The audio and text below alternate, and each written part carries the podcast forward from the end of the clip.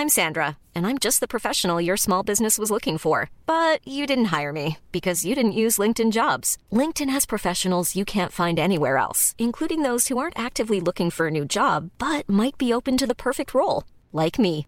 In a given month, over 70% of LinkedIn users don't visit other leading job sites. So if you're not looking on LinkedIn, you'll miss out on great candidates like Sandra. Start hiring professionals like a professional. Post your free job on linkedin.com/people today.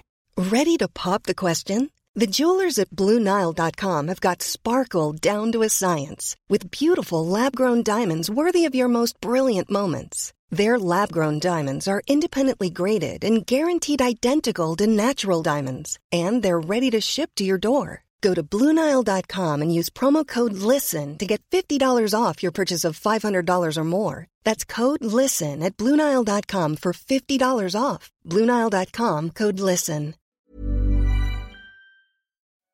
This is a podcast from the Smart Material Collective, made by nerds, funded by the listeners.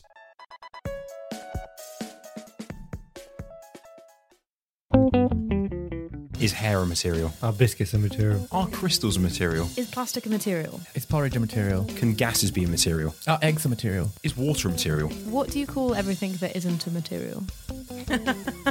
Sorry, I didn't mean to laugh at your question. And yet you continue to do so. Hello, and welcome back to Real Talk, the materials podcast that puts the spotlight on the materials known and loved by artists, makers, movers, and shakers. This episode, I'm joined by maker, software engineer, and roboticist Richard Sewell to talk about titanium.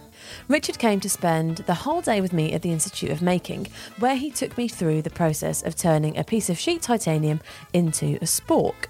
We then headed up to the usual recording studio for this conversation, which started with the origin story of Richard's sporks.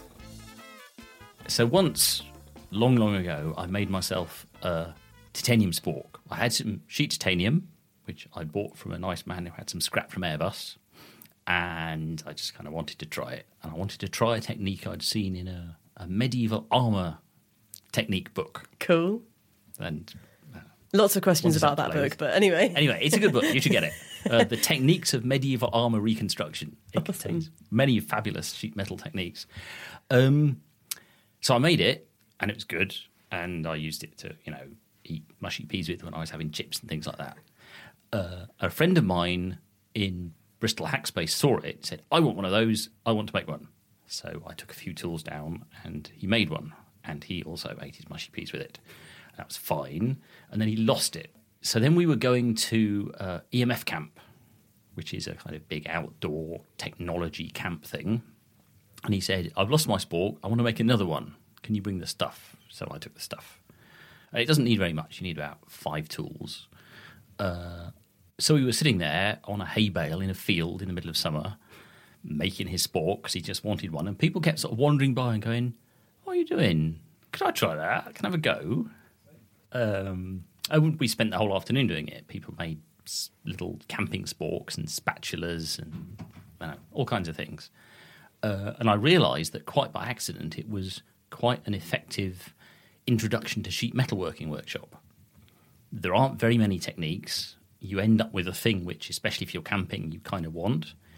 It- pretty much anyone can do it and have it work. It doesn't require any sort of enormous feat of, of coordination or something to do it. Uh, and at the end of it, you could go and make loads of other things with the same techniques.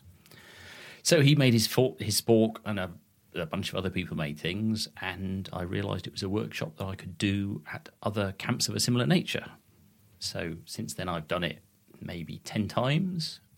I, I forgot to stop once at a camp in Holland, and we went on for about eight hours until I ran out of titanium.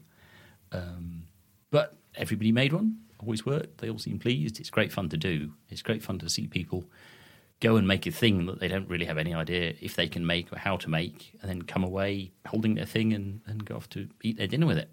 So, on that note, then, we've spent all day, you and I, making a spork. One single spork. Not all day.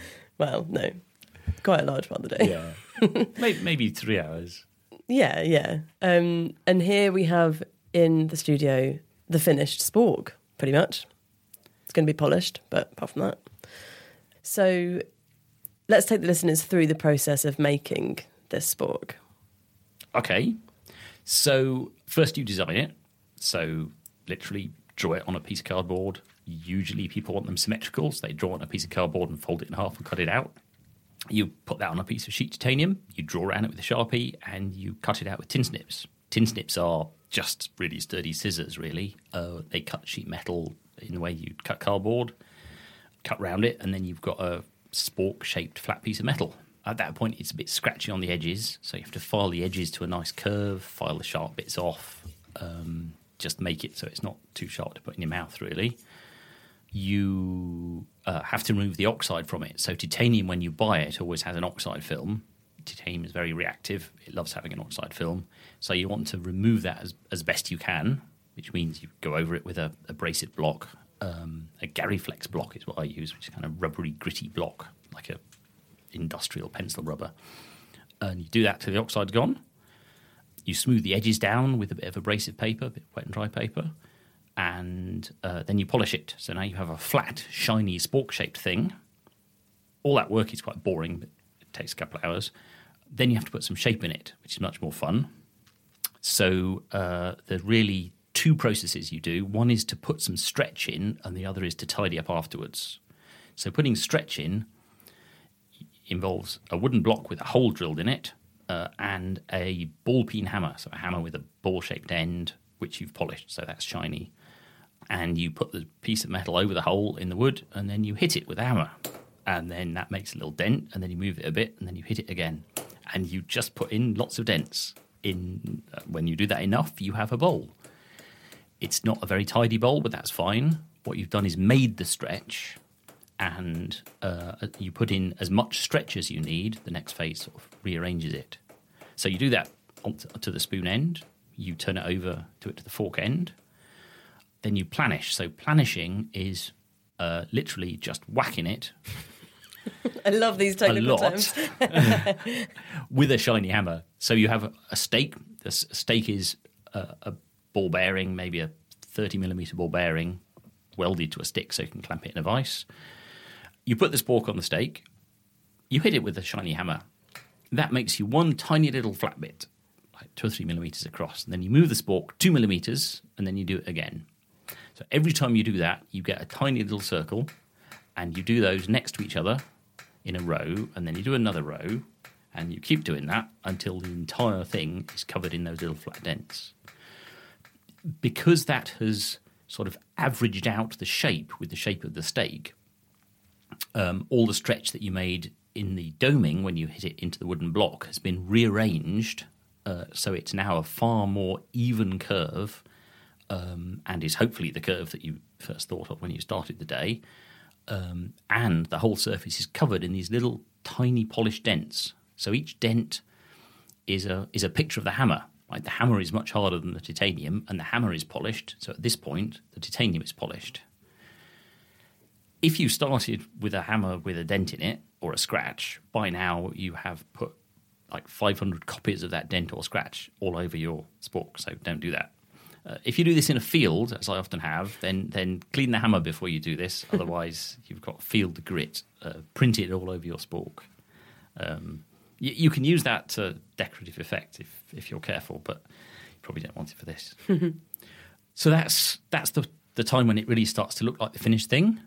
Uh, the only remaining thing is um, because it's a flat thing uh, at the join between the curve of the bowl and the curve of the fork, which which are going in opposite directions. There's a little flat bit in the handle which would like to bend, like the hinge.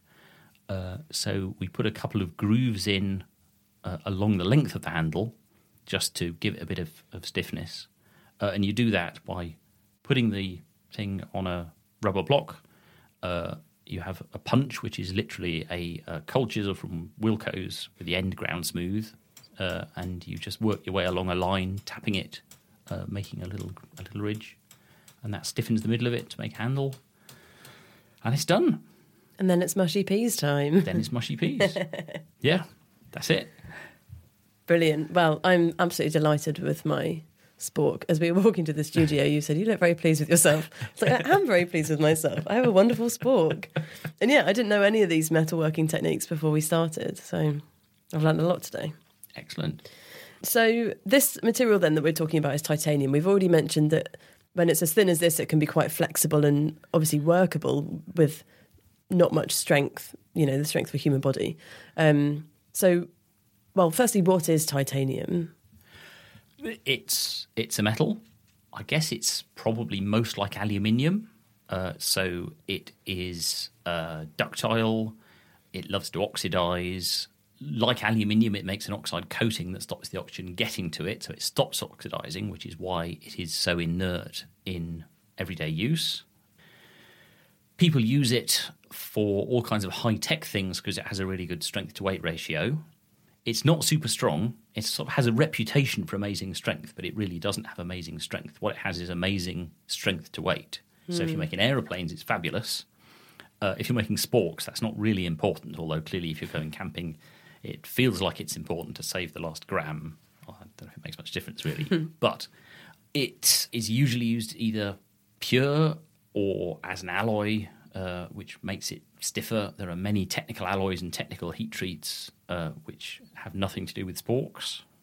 I guess this is pure titanium because it's so malleable. Is that right? I think it probably is, although I did buy it scrap and the grade was not written on it. Oh, okay. So Mystery. not completely sure. It might have a bit of chromium and vanadium in. Okay, well, neither of those are poisonous. Yeah. Probably. I don't actually know. I'm sure it's Uh, fine. It's not poisonous. It's very, it's very inert. Um, people use it for things like hip implants Mm. because it's very inert. Um, body piercing jewelry is sometimes made of it. Um, regular jewelry is sometimes made of it because you can make it go amazing colours by anodizing or heating. And it's also nice to work with. It's ductile enough that you can do all these kind of cold processes with it and it comes out nice. Um, it responds nicely to filing and polishing and abrasives. It stays shiny. Uh, the first spork I made from it, I don't know, 10 years ago, it's still basically as shiny as the day I made it. nice. Uh, my wedding ring is not quite as shiny as the day I made it, but that gets a harder life. Yeah, it's very satisfying to work with.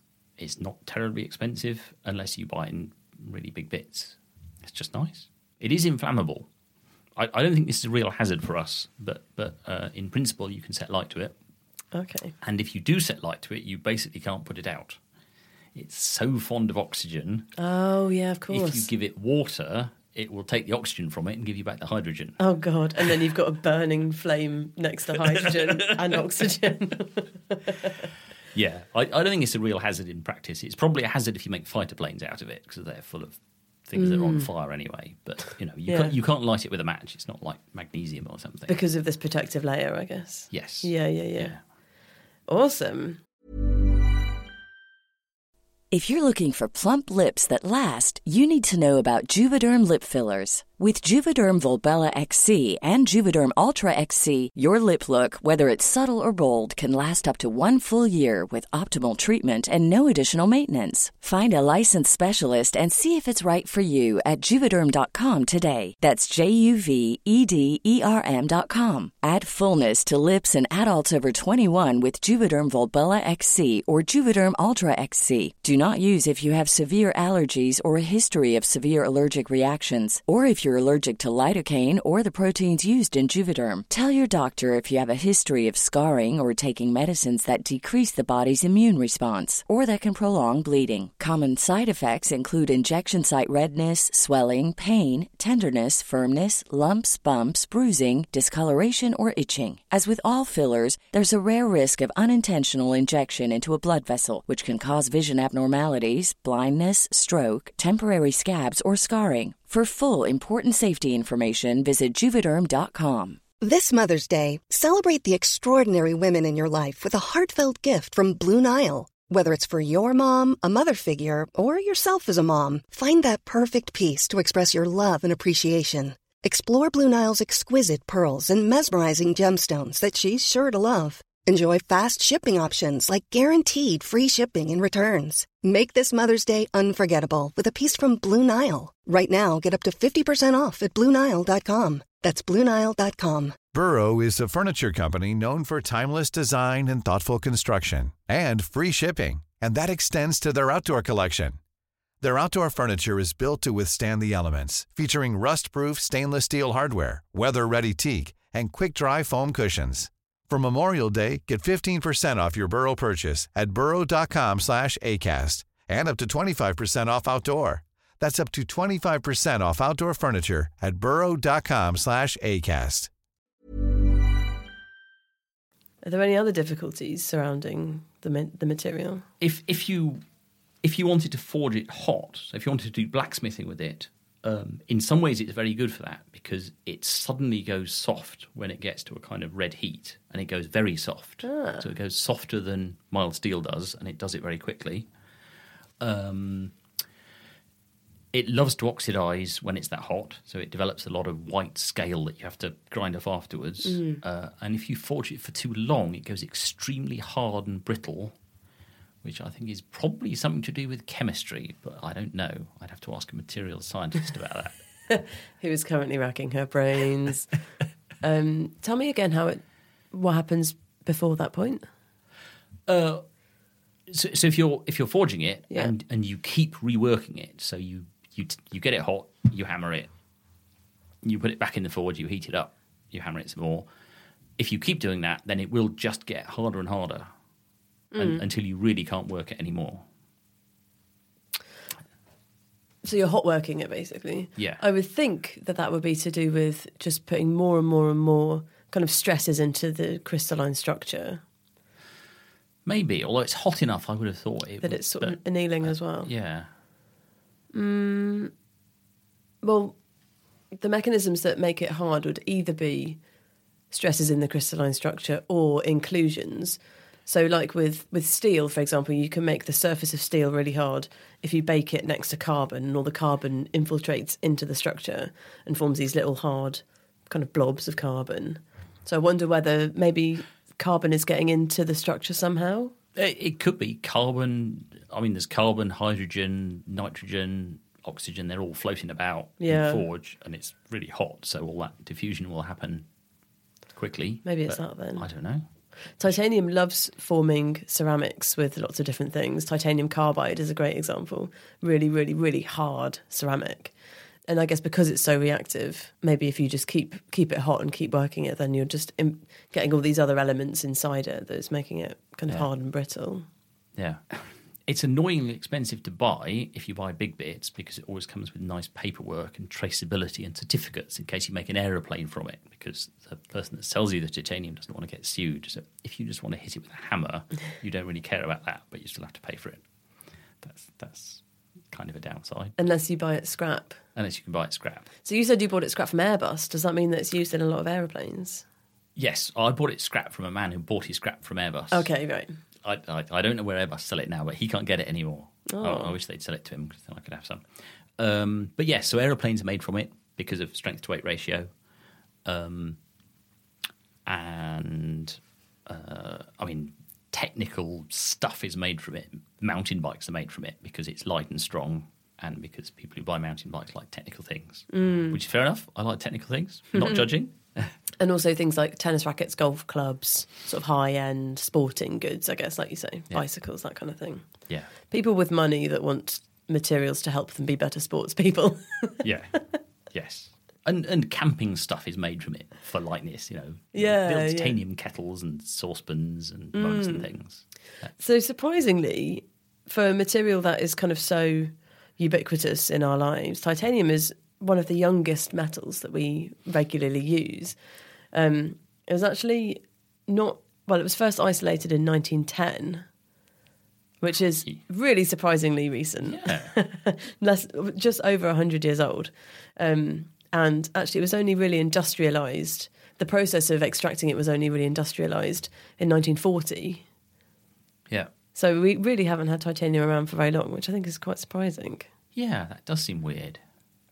Because Yeah. there's a lot of it. I mean, I mean, titanium oxide is everywhere. You know, all this white paint in here is full of titanium oxide. Magazines are full of titanium oxide. There's no shortage of it.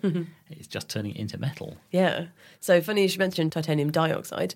95% of all titanium ore is destined not for titanium, but for titanium dioxide.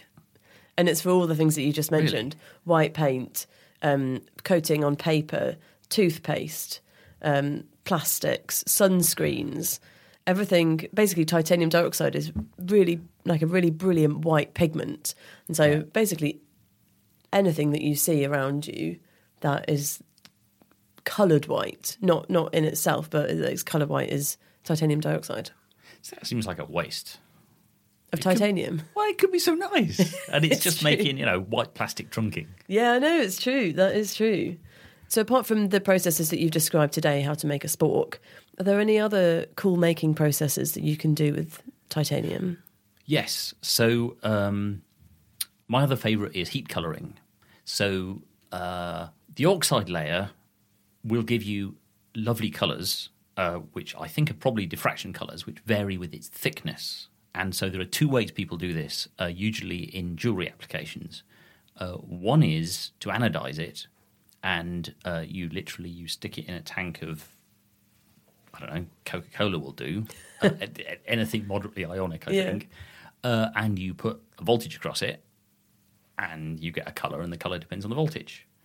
Uh, I think you need a sort of 60 to 100 volts for okay. a, a range of colors. But they they are extremely vibrant colors. Mm. Uh, like they come out quite consistently. Um, I don't usually do that, but a thing that I have done a lot of is coloring it with heat. So that gives you less vibrant, but in some ways more interesting colors, where the color is really controlled by the temperature.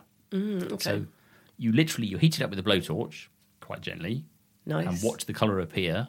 And there's a predictable sequence of colors which it will work through. And what's that? Where does it start and how does it end?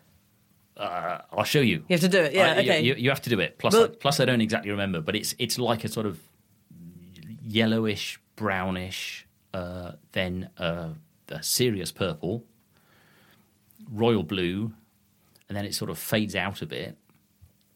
If you try hard, there's a sort of amazing petrol blue somewhere in there, which I don't really know how to get to repeatably. Um, and if you keep heating it, you can have the same colours again, but with less saturation Oh, okay. as as it goes through the same set of of wavelengths. I Ah, think, okay. but uh, but doing it at sort of one and a half wavelengths instead of half a wavelength, Mm. something like that. Interesting. Um, and because you're doing it with heat rather than anodizing, you can you can graduate it across a surface. So one end of your thing could be one colour and the other end another colour. Yeah, Cool. yeah. That's awesome. Okay, well, listeners, let's try this before the day is out, and I'll make a video of it, and it'll go on the website because that sounds wicked. and let me think: Are there any other metals that you can colour in this way? Because aluminium is anodized Aluminium is anodized in a very boring way. in a very boring way, and actually, all you do when you anodize it is to put little holes into the surface of aluminium, and so to make it colourful, you then have to fill those holes with dye. Yeah, So I don't, I don't think it's the colour of the material itself. No, that is no fun.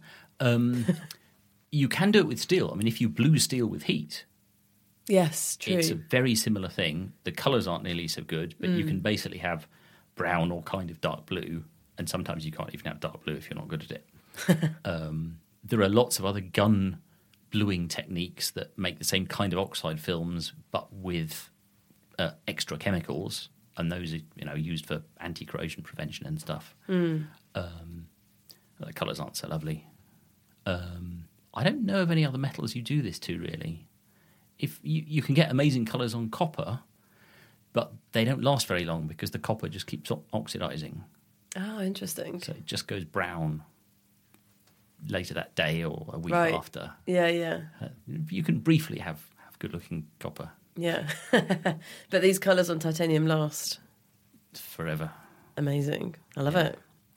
Um, so, if people have been interested in hearing about our making today, the tools that we used were very widely available. You know, um, is this something that people can try themselves? Do you think? Yeah, it's very easy. I mean, yes, you need a few tools, which are cheap. Uh, you need to be able to make them a bit shiny if you want the product to be shiny, but you know that's kind of optional. Um, you could do the same thing on uh, other metals if you want. So the processes that we use to make the spork would work identically on thin stainless steel if it's not too hard. Uh, they'd work on aluminium if you want aluminium spork. Um, they'd work on brass and copper, although those might be weird to eat with. Mm. Um, but yeah, you should just try it. Like the very worst that can happen is that you throw it away and never tell anyone you tried. and even then, you will have learned something from it. Absolutely, absolutely. Um, so, if people have enjoyed hearing from you and your making, do you have a website that you would like to share, or Twitter, or Yes, uh, I have a website, uh, jarkman.co.uk, J A R K M A N. Um, it has pictures of many things I've made, and a few of them it even has some stuff about how I made it. awesome? Well, thank you for coming on Real Talk, You're welcome. It's been a pleasure. and thanks for showing me how to make a spork. So that was the fantastic Richard Sewell. Thanks so much to him for coming on the show and also for a brilliant day of hitting things and blowtorches. You can see photos from our making session over on the Real Talk website at www.realtalk.com. Follow us on Twitter for all the latest materials bants and do like and subscribe to the podcast on your favourite podcast provider. So until next time, I'll be the one sitting in a field eating baked beans with a shiny and surprisingly lightweight spork. And see you in two weeks for another episode of Real Talk.